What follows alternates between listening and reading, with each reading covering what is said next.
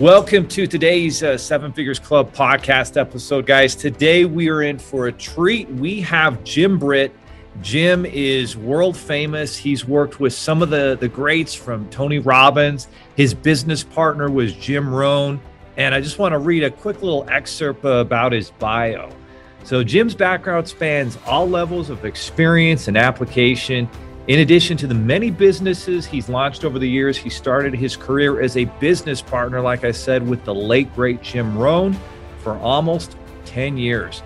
Tony Robbins worked under his direction for his first few years in the seminar business. Jim's worked with more than 300 corporations around the world as a performance coach, helping executives and their employees and field leaders improve performance, access their true potential, and he live and and live lives filled with personal and professional advancement. Today, Jim presents seminars on personal achievement, entrepreneurship, small business success, network marketing, leadership, and all aspects of peak performance. He's also an amazing father of six sons. Is that right, Jim? That's right, six of them. Wow, pretty pretty amazing. Six sons, uh, most of them entrepreneurial. And today, Jim has addressed thousands of audiences across the world, totaling well over 1.5 million people, all walks of life. He's made a tremendous impact. Jim, welcome to the show. There are over 32 million businesses in the US, and over 90% of them will never break seven figures in annual sales. So, how do we, as entrepreneurs or aspiring entrepreneurs, break into that seven figures club? This podcast will relentlessly share the secrets, strategies, and tactics I've used to create three multi seven figures businesses and bring in even more successful entrepreneurs than me to share their inspirational stories and tactics to success. You can create your dream business and life right now. So buckle up and let's go. Hey, thanks, Leo. I appreciate it. It's great to be here. So, we're excited to learn more from your journey, which has been a lifetime of entrepreneurship and making a massive impact on entrepreneurs, humanity, our country. But let's talk about, you know, Jim Britt back when he was young and he was growing up. What was your childhood like? And what was Jim like in high school? Well, my my childhood was uh, I would say it's a was a very we had a very loving family. I had a brother and two sisters. My mom and dad. I never saw them fight. Uh, they you know they weren't uh, substance abusive or anything like that. They didn't drink. They didn't. They did smoke. They smoked cigarettes, but um, but they were just you know a, a common family, uh, poor, um, loving. Tried to take care of everybody that they could, and um, and I got my my first job was at six years old, and uh, was picking cotton. Now, really, and where where was this at, Jim? In Oklahoma. Oklahoma. That's okay. where I grew up. I and I, I, tell people I escaped from there when I was 29, but, but I grew up in Oklahoma, and, and, we had a we had a tough life, you know, in a way. Uh, but yet, looking back on it, it was it was uh, it, it, was a great life. You know, even though we were poor, we didn't have much money. We had food to eat, but sometimes barely. And uh, you know, we moved. I would say well, I never went to one school for a full year until I hit the uh, ninth grade. Wow. So you're moving every year practically. We moved all over the place. I mean, we lived all over Oklahoma. People say, What part did you grow up in? I don't know. I grew up everywhere, you know, except all for the uh, Northwest. I never lived in the Northwest part of the state, but um, it was. Uh, it was tough in that area because making friends, I was a pretty quiet person. So trying to make friends uh, w- was hard. And I'd finally make a friend, and then we'd move. And then I'm in a new school, and I'm I'm thinking everybody's looking at you, and you know how kids are, and and I'm I'm off in a corner, shy, and um, so that part of it was was hard. But then I look back on that now, and I'm going. That's probably pretty beneficial because now I can meet people anywhere. It doesn't matter, you know. I have the confidence to do that. So maybe I went through a lot of that for a reason. But you know, picking cotton taught me something. First of all, I made two cents a pound two cents a pound. Wow. And cotton doesn't weigh very much. Pretty um, light. The whole family would go out and pick cotton. That's how we.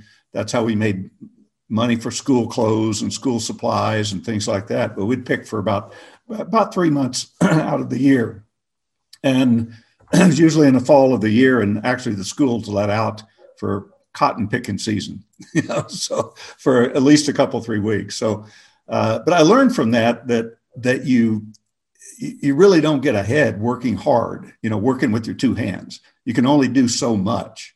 Um, I mean, unless you're programming something or designing something with those two hands, but working hard. Um, so I, it taught me a lot. It taught me a work ethic for one thing, because I always yeah. would strive to be better than I was the day before. And, and so I had that ambition, but, you know, never got ahead. And of course, I did cotton picking until I was, I guess, about 12. Uh, and then um, I dropped out of high school in the 10th grade. Uh, I was not a good student. Up until the eighth, I was pretty good. But after that, I don't know. I, I think I skipped more school than I went to. You know, some classes I just never went and they never missed me. You know, so I, I just didn't go. 10th grade, I dropped out about halfway through and that, that was it. Um, I got uh, my, I got married at 18. Uh, on a Friday and Monday, I started my full time job pumping gas. And so I worked there for about two years and I made a dollar an hour and worked 60 hours a week. Um, tough, tough job. But yet I tried to be the best I knew how to be. And, and, you know, we survived on it. And that my dream job was working in the factory on the assembly line and uh, up the road about 10 miles. And, um, but I needed a high school diploma uh, to, to work there. I took the general GED, I think they called it then, or the high school equivalency, took it twice, flunked it both times. so still wasn't. I've heard it's actually a really difficult test, and it's way yeah, easier it sometimes to actually be in school. Yeah. Yeah, I made I made like a fifty percent the first time and like a fifty nine the second time, so I, I didn't make it. So I thought, well, that's never going to happen. My dream job is, yeah, I'll never get it. And one day a guy comes in the, in the station that's been in there a few times and we got into a conversation. Turns out he was a supervisor. And he said, man, you should be working in the factory. And I told him, you know, no, no diploma. And he said, I can pull some strings. He said, if you'll come in and take this kind of a dexterity test, and you put square pegs and square holes and that type of thing? He says, uh, I'll get you on. Week later, man, I got my dream job. and so I worked working at the factory. Yeah. And it was a buck 67 an hour. So I got a raise, but I only got to work 40 hours a week. So, um, so I didn't, I, I, didn't financially didn't do any better. I just got to work inside and work 40 hours a week. And it was late one night. I was working the swing shift and, um, a guy comes by my my area that I, you know, I kind of knew casually. He's from another area, and he's spoken a few times. And he said, he stopped and he said, "Hey, Britt," he said, "You going to work in this factory the rest of your life?" I'm going, I don't know, man, maybe. And he said, Well, come go, come go to this meeting with me uh, tomorrow night. He said, Your night off. He said, Come go to this meeting with me. I think it's something we can do to make some extra money. I said, well, What is it? He said, I don't know. They just told me to bring somebody with me. And I said, Well, I'm not your guy. I said, I'm not going if I don't know what it is. He said, Come on, man. He said, I'll buy the beer afterwards if you go. I said, Well, what time is that meeting?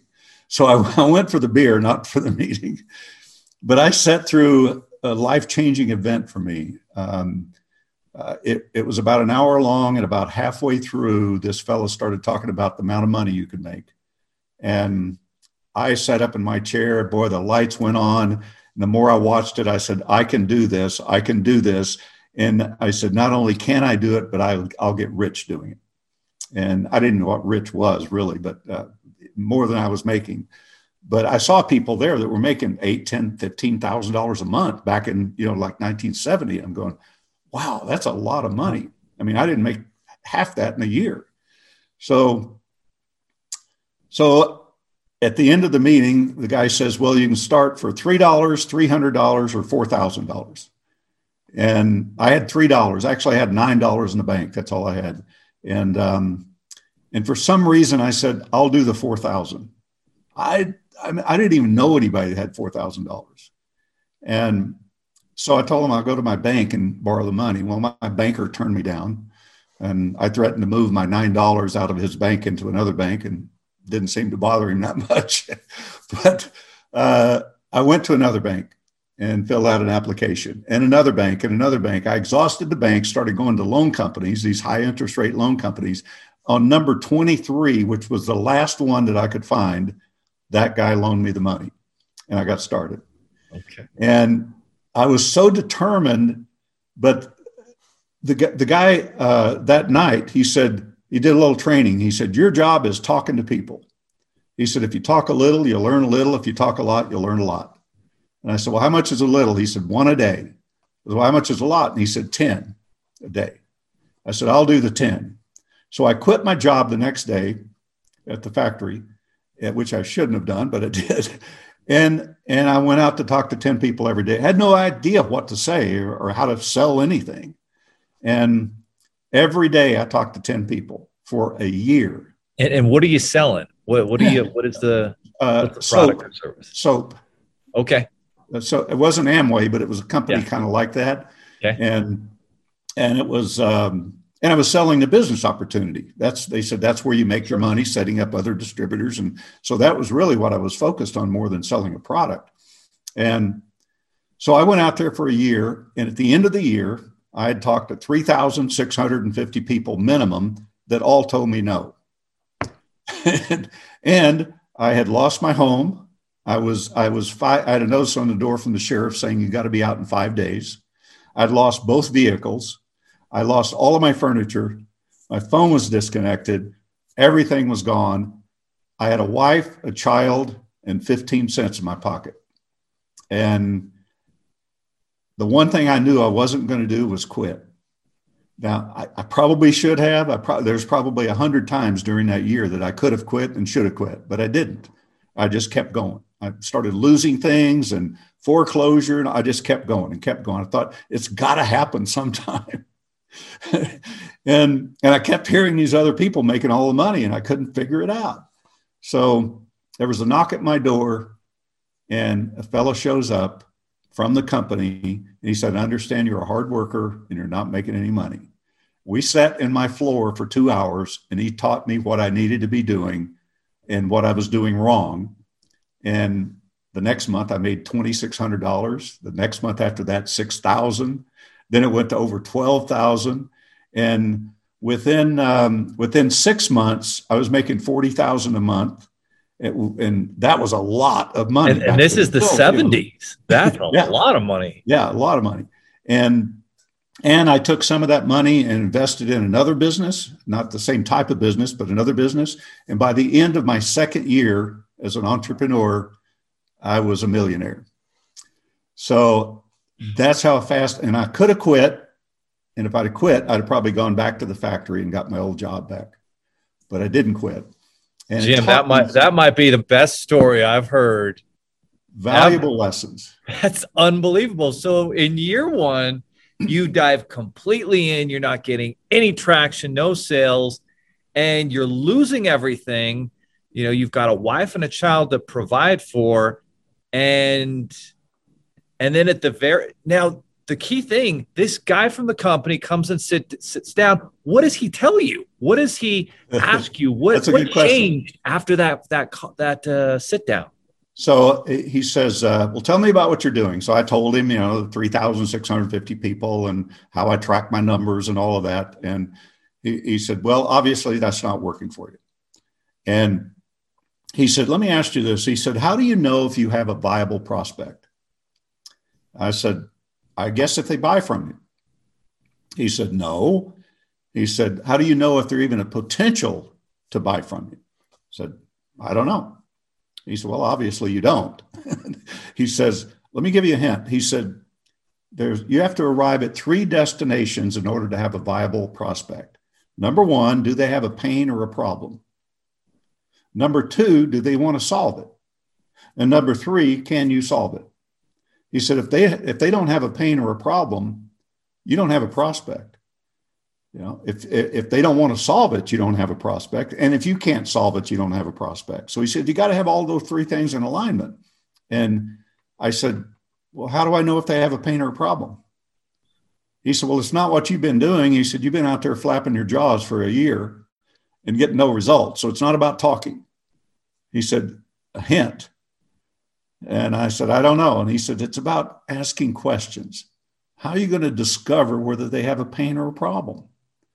He said, You go into a car dealership, and first thing you do when you put your leg out the door, somebody comes up to you and said, What are you looking for today? And, you know, what model, what color, what price range, what payments, what, you know, he said, They're qualifying you. And I said, They're trying to figure out if you're a prospect.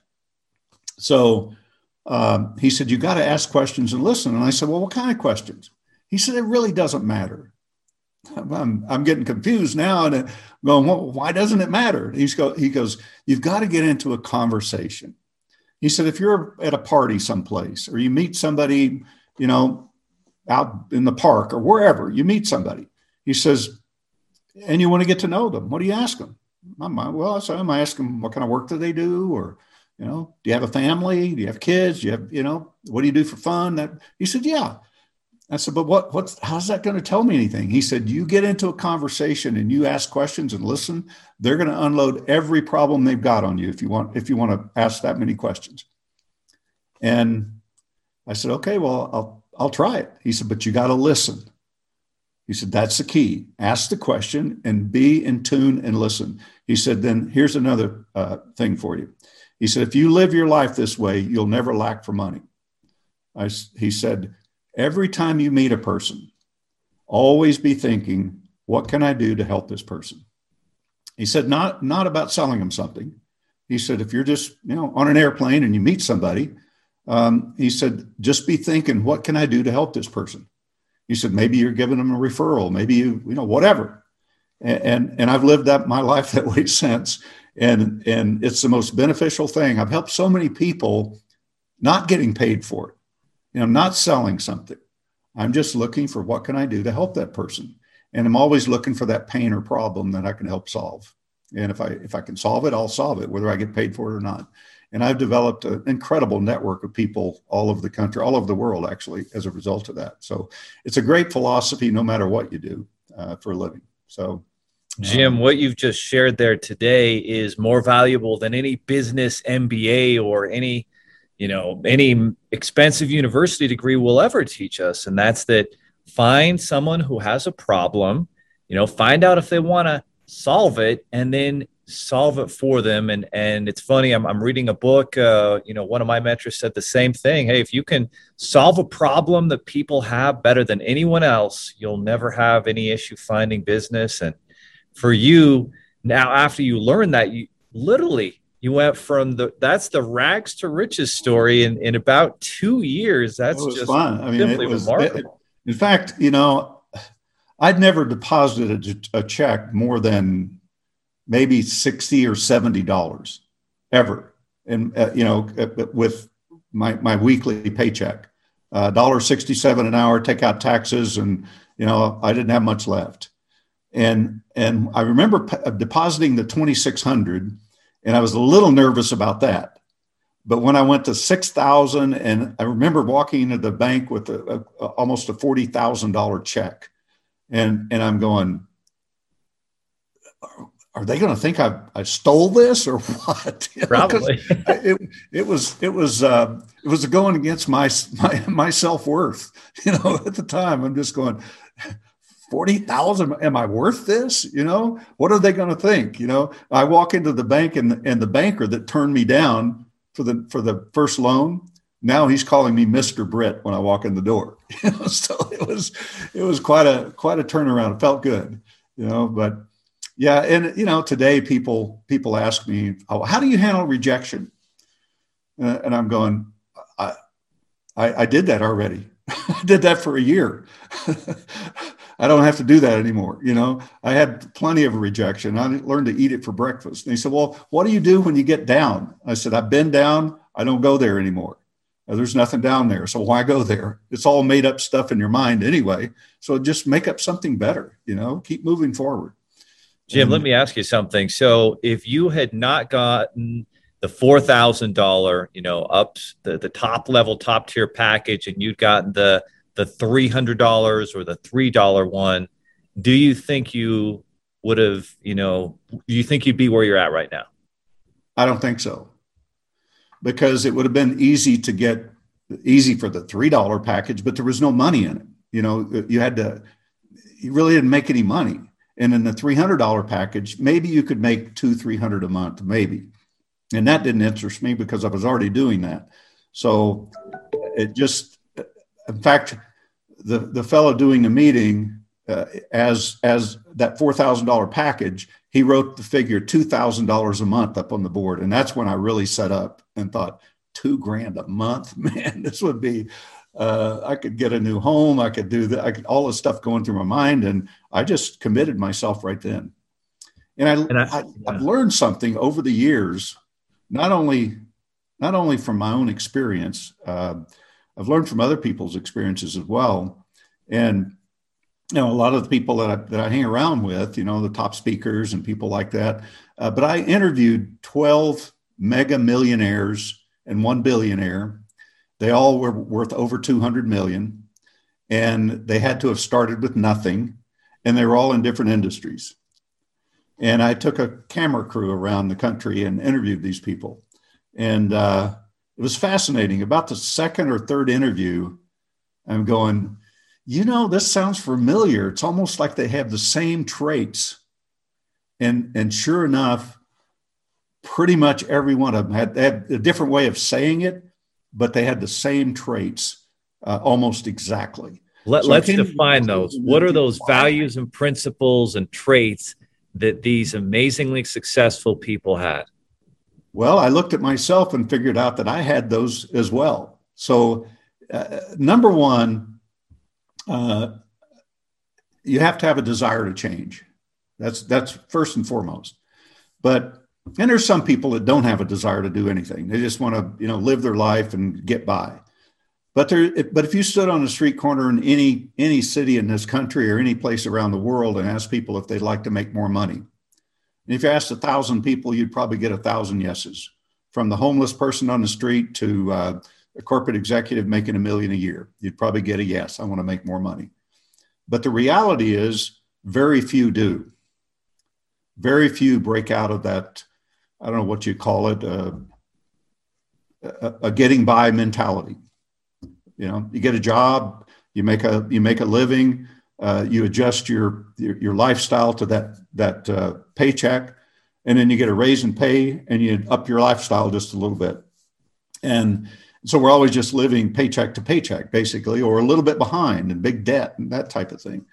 So if they have a desire that it starts there, and I always had that burning desire from the time I was six years old. I wanted to be the best I knew how to be, not the best cotton picker, not the best factory worker, even though I became the best factory worker out of 9,000 people within a few months. But I didn't strive to do that. It, I just competed with myself but I had a desire to do something more, but I, I just couldn't figure it out. And and this came along. So desire is not enough, but you have to have that. And the second thing is, which is so critical, is you've got to be willing to make a firm decision that doesn't allow for anything less than that. Not how to get there. Let's say, let's talk financially. Um, let's say somebody makes a decision they want to be a millionaire they want to have a million dollars cash liquid in the bank um, most people will go looking for the opportunity before they make the decision but that's that's a that's a faulty approach because when you make a decision to have something when i sat there that night i said i'm going to get rich doing this now i didn't know what rich was but i i knew it was way a lot more money than than i had and then i was earning so once you make a decision to do something, your view of the world changes. And the view that the world has of you changes. So when you think about that, if I didn't want to make a million dollars, I wouldn't see the opportunity. I wouldn't even look for the opportunities. Why would I? Why would I open my mind to an opportunity to make a million dollars in, in the next year? So but but if you decide to do it, now your mindset has changed and it determines how you show up. And you know, if if you go out to raise money, people buy they for a business, the investors buy you first before they buy anything else. If they don't buy you, then you know, if you don't have the right mindset and they don't feel good about you, they're not going to put the money in even if it's the best product ever.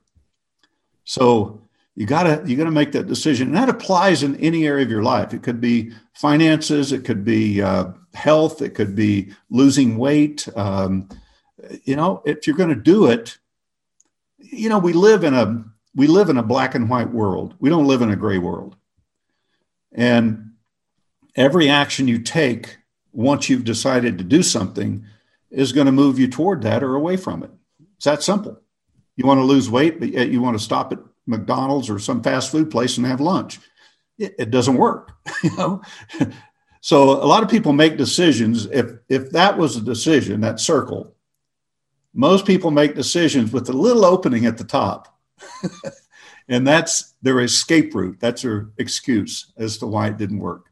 But you gotta you gotta close that gap, man. And it's got to be firm. And and that's what I learned from my my first business. But I see it in all of these people. They make decisions and they go for it.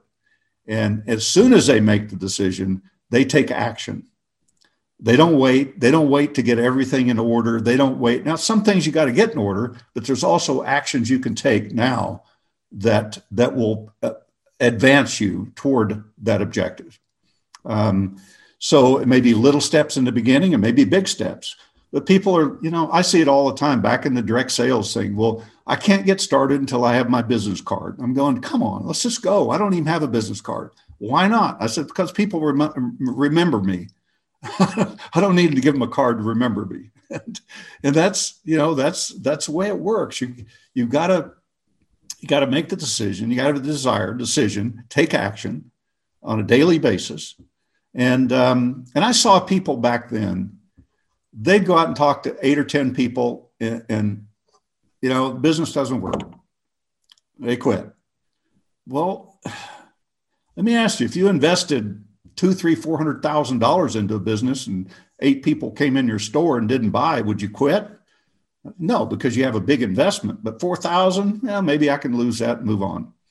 Uh, or three hundred for sure. I, will talk to two people if it doesn't work. I, I haven't lost that much. So, um, so you've got to you got to take action um, on a daily basis that moves you in the direction you want to go. Um, you know, you want to write a book, well, then at least write a page every day. I learned I've written 15 books, and, and English was my worst subject. Uh, that's why I quit school, in fact. Um, but most of my books are about 300 pages. And when I decide to write one, I usually write it in about 30 days. And I write 10 pages a day. Not that hard to do, you know, 3,000 words or so, and you, you got it done in, in, uh, in 30 days. Um, so uh, you got to move forward on, on your, your project. Um, and then um, in today's world, especially, but I think even back then, you've got to be bold and you've got to do things that, that the average person out there is not willing to do. And all of these people that I interviewed were, were bold. I mean, from Kevin Harrington from Shark Tank to Barbara Corcoran from Shark Tank to Bill Bartman, who was one of the 23rd richest men in America at one point.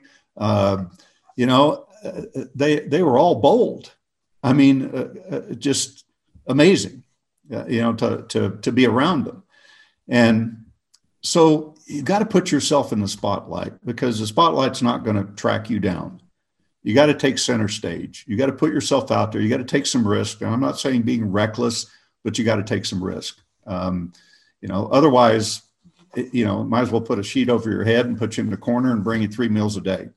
And yeah, live out your life that way. But what a way to live, you know. So. All right, amazing stuff. Let's define it for everybody listening. So the first thing you talked about was this desire, this burning desire for more. That there's more to life. That there is this amazing life that we can all have, but we have to have the desire to make that choice. And then that's the next step, the decision. You're making a decision and there's no plan B, there's no fallback plan. It's I'm going all in. And usually there is a form of financial investment. In this case, for you, it was the high $4,000 package because people who pay pay attention and the same person that could have gotten the same thing but it was given to them for $5 or for free they're not going to take the action because they haven't paid they haven't made that investment so once you've you've made the decision you've gone all in there's no plan b then it's consistent action that you're taking and you're getting closer every single day.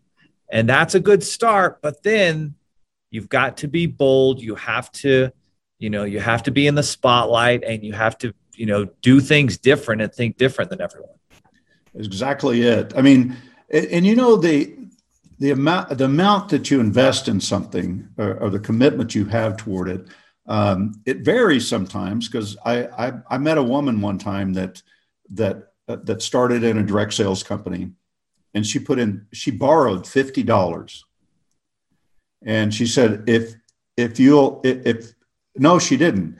She she talked somebody into buying a $50 product from her and the minimum to start was $50 so she got the product bought the product and then sold it and got her $50 back and then invested in the company her $50 and then when she when she would sell another package she would save that money sell another save that money. Pretty soon she put in more money came to a higher level and she ended up a multimillionaire starting with 50 bucks and that she borrowed.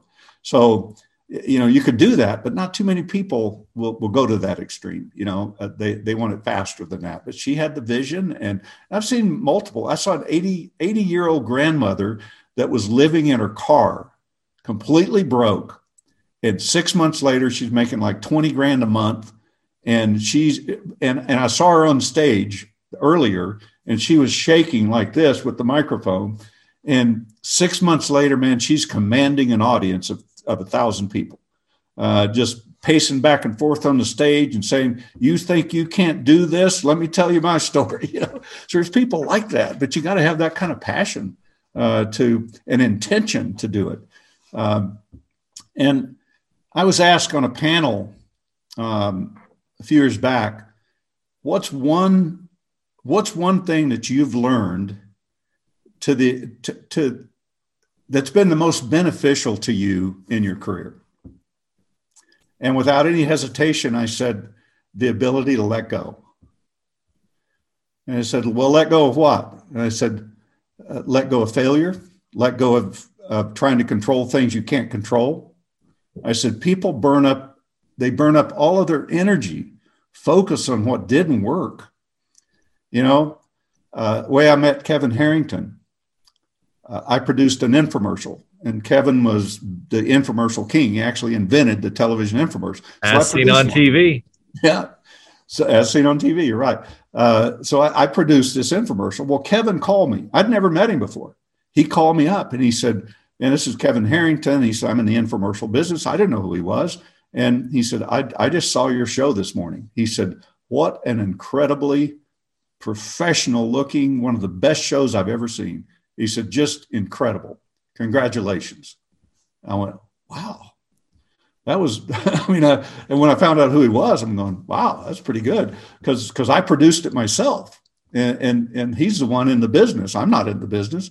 And but the ability to let go of something, I learned with that one too, because I ran that show one day and I ran it in like 50 stations and it didn't work. it didn't pull. And so I made a couple of tweaks, spent another $50,000. And I'd spent almost a million dollars putting this thing together. And uh, I made those tweaks, put it back out there, tested it again, still didn't work. And I thought, okay, well, I just spent a million bucks. And so I, I can I can either feel sorry for myself or I can just move on and do something else. I mean, nothing I can do about it. I could keep throwing fifty thousand dollars at it, trying to retest it, but I didn't. And uh, I figured, well, I got some good video footage out of it. And, you know, that was it. Um, so you know, letting go is not hard, and people think it is. Sometimes it's harder, but we make it harder because we think we're hanging on to something that it protects us from something else from that happening again. We hang on to that failure that we had, uh, that protects us from it ever happening again. Because I don't want to forget that. But, you know, letting go to me is like if I'm carrying this pen in my hand, do I have to carry it in, that, in my hand for the rest of my life? No, I can lay it down. That's how simple letting go can be is to lay it down. If you can't, if you can't correct it, there's something action you can take, something you can do. Um, by all means, take action. But if there's not, let go, move on. Otherwise, you're you're just you're burning up energy, your creative energy, your your stamina, your you know, it, you're just you're burning it up. And I think most people spend about 80% of their time in what I would consider a non-resourceful state of mind. Thinking about tomorrow, worrying about the past. Is this going to happen? Can I pay the bills? Can I do that? Instead of focusing on what gets results. So you don't have to worry about all those things. So much easier to make money than it is to be broke. I think you agree with that, even if you've never been broke. you know, I have. So, oh, 100%. Uh, you know, so it, it's it's easier to do the to do the job.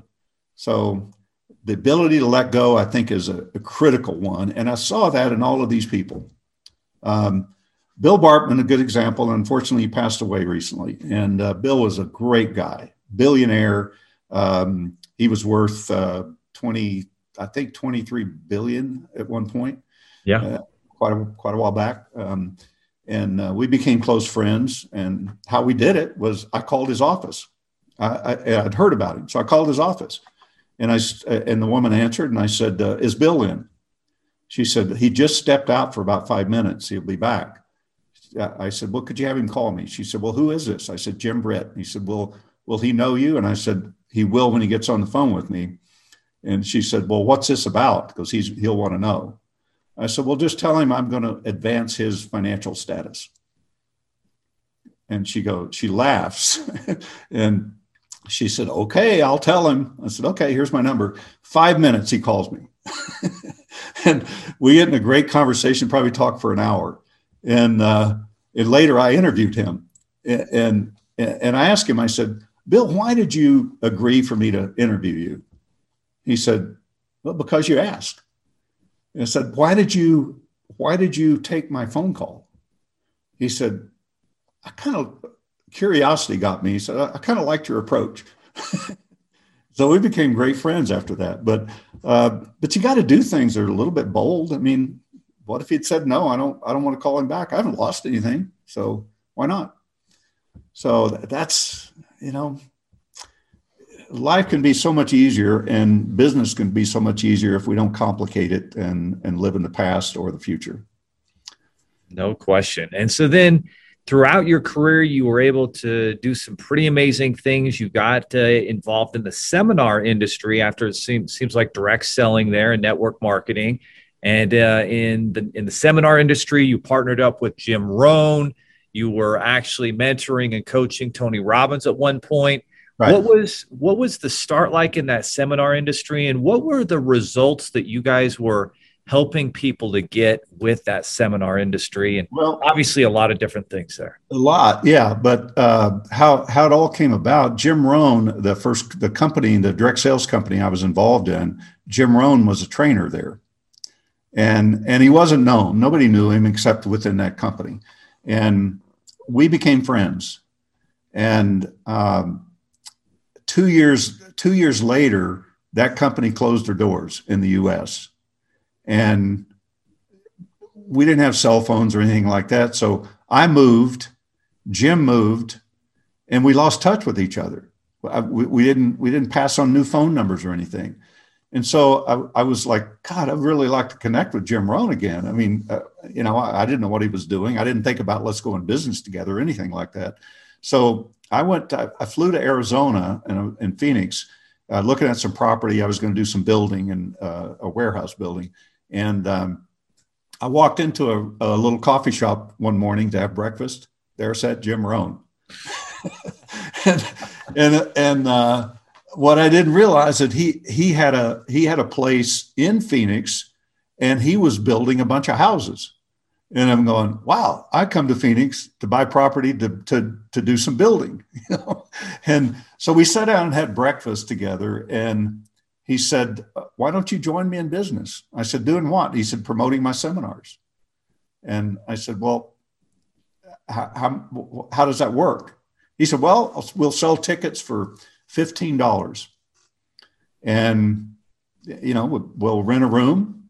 He said, I'll pay for the room rental I'll, I'll, I'll make sure I'm here and I'll do the seminar. You go out and sell the tickets and we'll split the money. So I thought, even if I'm, even if I sell a thousand tickets, I only make $7,500.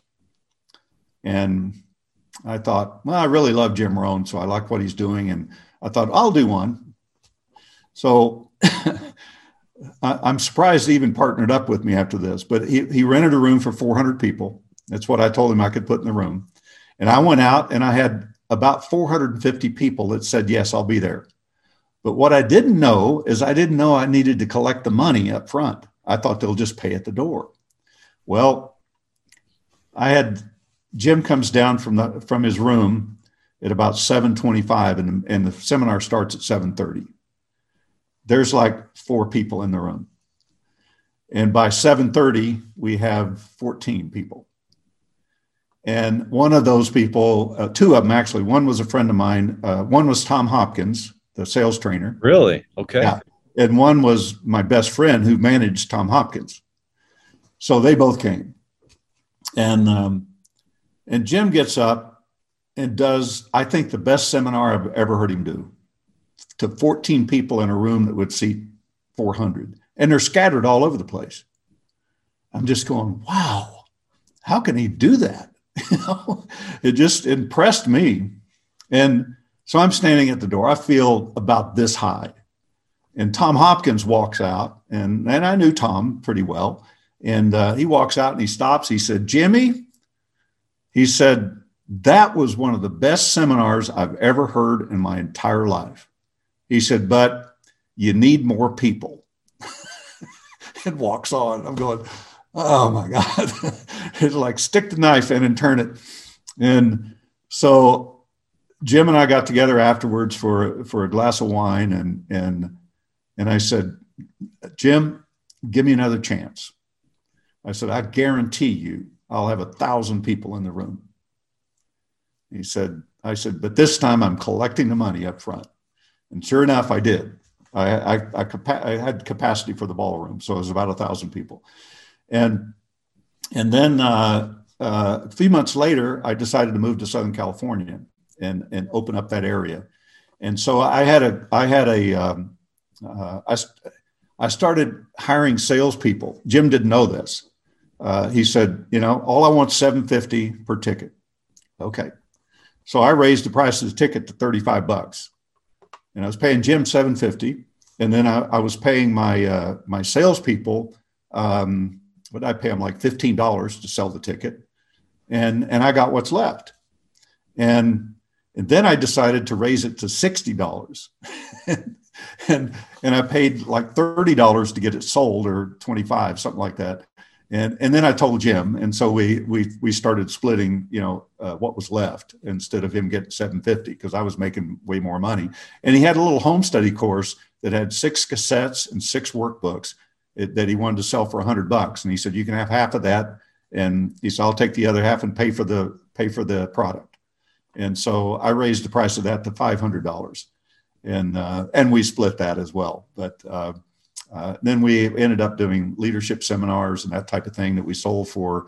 Uh, I think we sold for about a thousand bucks and uh, did those up at a ranch in Northern California. But just built a business around it. And in in Orange County, California, we had we had about a thousand people a week going through events uh, for for at least five years. I mean, we I think we had at one point we counted we had one eighth of the population attended our events. in Orange County. Uh-huh. Okay. so, so it was, uh, and people would buy. We had round tables, and people would buy a whole table, and we had we had one one family that bought it every single month. Once a month, they bought that table, and the whole family came. And we just saw people transforming and and Jim just had a way of presenting what he had, very simple stuff, you know, nothing complicated. And um, what, what were some of the uh, problems that you were solving for people? What were the solutions that you guys were presenting them at that time that was just because clearly it was unique. Clearly it was something that was different that not a lot of people were doing at that time. Yeah. Yeah. I was the first person ever to sell a ticket to a live event, a live seminar. Uh, so, and it took off from there over the years. But, um, you know, it, it was a, a, lot of different things. You know, Jim had he had little th- little sayings that he did, little stories that he told, and um, I remember walking into a, a, real estate office one time, and and and I met with this woman, and I went into her office, the broker, and she had a sign behind her desk, and I'd sold her the ticket to the seminar, and she said, "I just want to thank you." And I said, "For for what?" She said, "Convincing me to go to that." She's that seminar and and the little saying she had on a plaque, a nice framed saying, was, uh, "You will endure one of two pains in life: the pain of discipline or the pain of regret." And discipline weighs ounces, regret weighs tons. And and she said, "That's," she said, "That's really what I got from the seminar, just that." Another woman who was also in real estate. Um, as I, I, went in sold tickets to the group in, in an office, and this woman, uh, she said, "I really want to go, but I don't have the money." I said, "So you don't have, the, you know, sixty dollars?" No, I don't have the money. I said, uh, and then she said, "Well, I do have the money, but it's money for food for my son and I for the week." And I said, um, "Then you need to go. If that's all you had, you need to go." She said you mean you would take my last $60 for this seminar? I said, Yes, I would. I said, Not for me, though. I'd take it for you. She said, If you will take it, I'll give it to you. I just can't believe you'll take it. I said, Hand it over. And she gave me her last $60. And, and I said, By the way, bring your son with you. And her son was, I think, eight or nine, something like that. And um, she went on to be the number one salesperson for Century 21. Um, I don't remember if it was nationwide. They did a big write up on her in a newspaper, and uh, I mean, she was making you know huge amounts of money. And and and the, in the write up, she said, "What did it for me was this guy that came back and by and took my last sixty dollars to go to a seminar. Otherwise, I'd never be here where I am."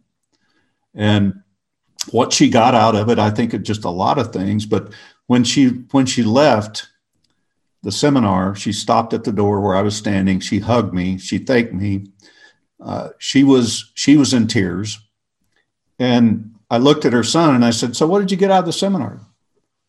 She said, "He said, I learned that goals are things people get, and wishes are for poor people."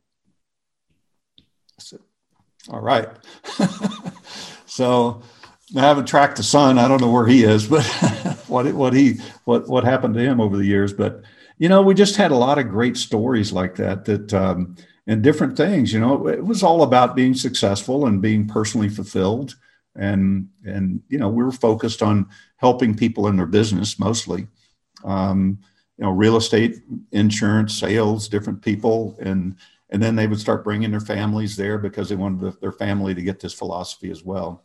And the newspaper would show up about once a month, and we get a front page thing on, from the newspaper, the Orange County Register. Remember one of the first one that came out, it said Jim Rohn, the prophet of profit.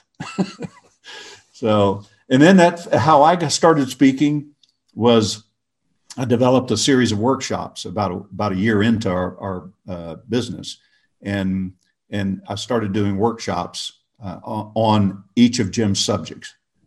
And because he he wouldn't do them, Jim just didn't do workshops. So I'd start doing that, and then pretty soon I'm getting uh, engagements and going out and speaking, and you know, get, make a little money. But I, I I'll never forget my first engagement, big engagement, was a red carpet real estate convention, and it was in uh, New York or New Jersey, and um, Jim was slated to speak there. And Jim's fee at the time to, to go for a keynote was $7,500. Well, Jim got caught in Australia and couldn't come back. So the guy calls up and he said, um, I, I, had to tell him, uh, you know, Jim's not going to be here. And he said, Oh my God, I promoted him. He's, he's the big event. I got pictures of him everywhere. And I said, Man, I'm sorry. He's, he's stuck. He can't get out. Uh, no flights. He said, Well, who else do you have that speaks? And I said, Well, I do. And he said, um, Are you any good? I said, Yes, I am. very confident. and I wasn't that good at the time. He said, So what's your fee? And man, that really threw me off because I had no idea what I, I didn't know he was going to ask that question and I wasn't ready. So I, I started to answer and I said, can, can you hang on one second? I said, Somebody's at my door. There wasn't anybody at the door. So I stopped and went, What is my fee? and finally, I, I, thought, I can't charge what Jim Rohn does because I'm not as good as he is. All this stuff going through my mind. Finally, I go, Oh, sorry about that. I said, My fee is what you're asking. It's 5000 And he said, uh, I said, plus expenses. And he said, Okay, you got it. And I hung up the phone. I'm going, $5,000 for, for an hour? so that was my first paid speaking engagement. Uh, I had had a couple of others that were maybe a hundred bucks or something, but and that it. I just went from there and started developing uh, my own uh, materials and things over the years, and then I, you know, I kind of changed my philosophy in some areas, and and you know, it's like I don't believe in goal setting. Uh, people ask me if I write my goals down. I'm going, no, I remember them. I don't have to write them down. And you know, uh, do I know what I'm going to do five years from now? I have no clue. None. I know what I'm going to do today, but not not five years from now. Uh, and I'm not saying don't plan for five years, but I don't. Uh, I just let it uh, evolve as as we go day to day, and um, and it always does. It evolves, and what you thought you'd be doing three years from now is completely different next month, and you're already on a different uh, trajectory. And so. and without that decision that you're making, goal setting doesn't work anyway. See, the, the decision is the foundation. The goals are the incremental steps to get there. And people have that turned around. They create their vision boards and they say, This is all of my goals. Well, where's the foundation? Where's the decision to have those? Because I tried those things too. I had vision boards. I had, I had stuff written and on paper on my ceiling when I wake up in the morning some positive things, or here's what I'm going to accomplish, or a picture of a boat or a new car or whatever. And they were everywhere. They were on my mirrors. They were everywhere, and never worked for me. So finally, I just kind of went day to day. So yeah, that's just me. And so it doesn't win in the day. Win in the day. So yeah. and then in those early years too, you you had uh, someone who was working with you and, and Jim, and that was Tony Robbins. Yeah. So uh, so how did that happen? And uh, well, Tony, uh, Tony, uh, somebody sold him a ticket to, to the seminar, one of our salespeople.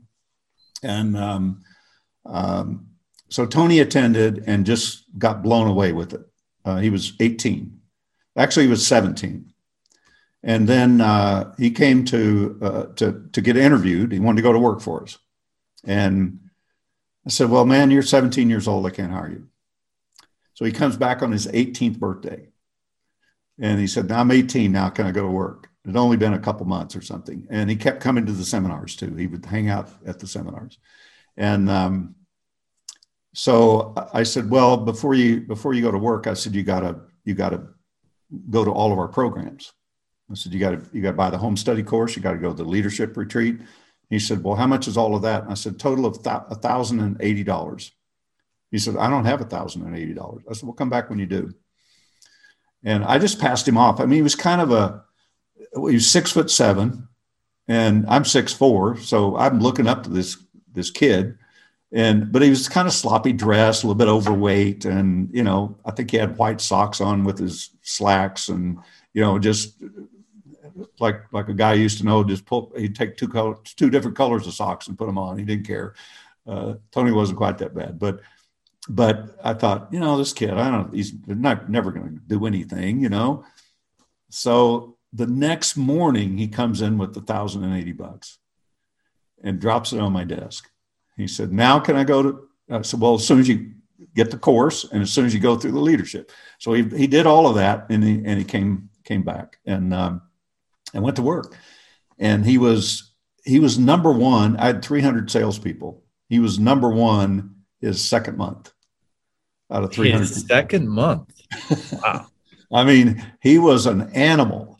And, and he kind of walked a little bit hunched over and I said, you know, you know, straighten up and wear, you know, we got to dress you. You got to, you know, you got to have a suit because back then everybody wore a suit and tie and three piece suits and stuff. And I sent him over to my tailor, Benny, and I and I called Benny in advance and I said, There's this great big guy coming over. And I said, whatever he wants to look at look like. I said, here's what I want him to look like when he leaves. so, so you know, Tony dressed himself up, and man, he went out there and tore it up. Uh, you know, and then he broke out on his own, and um, and I, I, and he had to come back to me for a little coaching on on some things he was doing because he was broke again, trying to trying to do it on his own. And yeah, but he caught some breaks, man. I mean, he, um, you know, the the walking on fire was one and uh, then the television infomercial. You know, that infomercial, my understanding, ran for eight years, every five minutes, someplace in the world. So it's a lot of exposure, man. it is. Did he ever tell you where he got the thousand eighty? Oh, he went to the bank and borrowed it. Oh, just like just like you. The bank to borrow it. I mean, at 18 years old, this kid. I mean, but that taught me that he could sell because I, I, mean, what banker is going to give you, you know, money like that? And uh, back then, it was quite a bit of money. I mean, thousand bucks. And I, it was funny. I was up in Montreal uh, doing a seminar years back, and uh, somebody said, "Did you know Tony Robbins doing a seminar in the hotel next door?" I said, "No." So I'll go over there and, and have a chat with him. So I said, "Yeah, he's in his uh, third day," and I was just winding mine up, and mine was a two day. I had about you know 500 people he had about 2000 and um, uh, so i went over there and the room was empty they were on break or lunch and um, i caught somebody at the door and i said uh, i want to i want to see tony is he is he here he said well you you do you have a ticket and i said no I'm, I'm just a friend of his he said yeah everybody's a friend of tony's I said, no, I'll, uh, tell Tony I'm here. I want to, I want to talk to him, you know? So we go way back and he, he said, yeah, right. He said, no, you can't come in. And so about that time, Tony's dad walks by the door and he goes, Jim Britt, come on in. You know, so I go in and Tony's just coming back in from, from lunch back backstage. And so I went back, we talked for a little bit and uh, he said, go out and have a seat, get, go get one of the front row seats out here.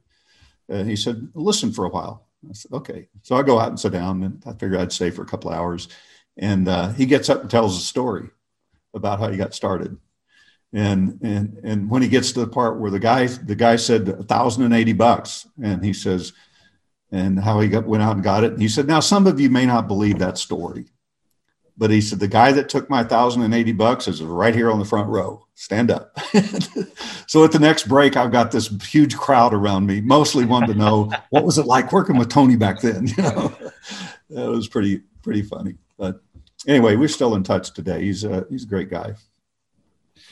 Yeah, he he definitely is. I remember we had the chance to sponsor uh, ClickFunnels uh, live event that Russell Brunson does, and Tony was one of the sponsors with us and the keynote speaker, and it was uh, phenomenal. You know, being li- listening to him and message. So, so Jim, what what an amazing life! And then and then along the way, you had six boys. And from what I understand, they've been very successful and entrepreneurial. And for a lot of us with kids, we we'd love to dream someday that our children become entrepreneurial, that they are successful and happy what were some of the uh, keys to success in being such a great dad? Well, I think uh, it's more it's more about who you are versus what you say. Um, yeah, they they observe you. You know, I, I, had all four of my kids, or my last four, that are entrepreneurs uh, together one time years back, and and uh, I said, "Yeah, have you guys ever thought about just getting a job?" And all of them like looked at me like, what? And one of them go, Dad, he said, You've never had a job. And I said, Yeah, I did. I said, I had a job once, a couple times. And he said, Not since we've known you. He said, and the other one says, I'm never working for the man. he said, I'm gonna work for myself. And you know, so they were they were shocked. But I just set the example, you know, that, you know, I'm I'm I'm doing things I love doing. They see me doing it. They listen in on some of the things I do. Um, and then once a week, as my wife homeschooled our children, once a week I did a, a class in entrepreneurship. And, and I made it simple because I mean, I could never have homeschooled them myself, uh, but I do know entrepreneurship. And so I'd take a topic, you know, like um, integrity or uh, building your, your network of contacts was one of them. And I remember my 12 year old at the time, he was the youngest. Um, and so I said, you know, you've got you got to build your network, and I explained what that was, and he said, so Dad, how big is your network? he wanted to challenge me. I said, well, pick any city in any major city over 300,000 people in this country, and I'll make a phone call or give you the number to call somebody, or I could go there and have a place to stay and a meal to eat. He said, no way. I said, pick a city. And he thinks for a minute and he doesn't want to pick one close or anything like that. And he said, okay, Cleveland, Ohio.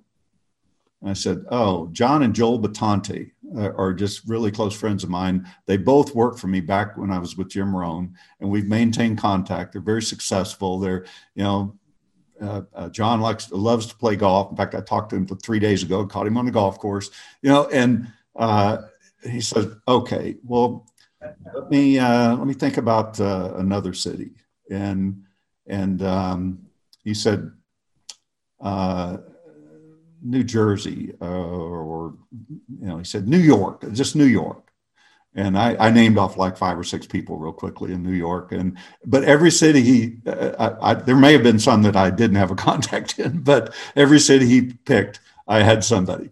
And and then he challenged me and he said, "Where's the phone number?" And I back then I had an address book and I had everything in the address book, and I pull it out. Though here it is, right here. God, he said, "How did you do that?" I said, "Well, you just you get to know people and you help them along the way. Uh, you know, maybe they work for you, maybe you did something good for them, maybe what, but you're not asking of anything for these people I, from the people. I said, just do good things, and I said you'll have a network, and you know, so I took topics like that and and I would talk about you know, like what's what's the value of integrity? You know it it's it, it's the foundation it should be anyway the foundation for any business you know because integrity builds trust.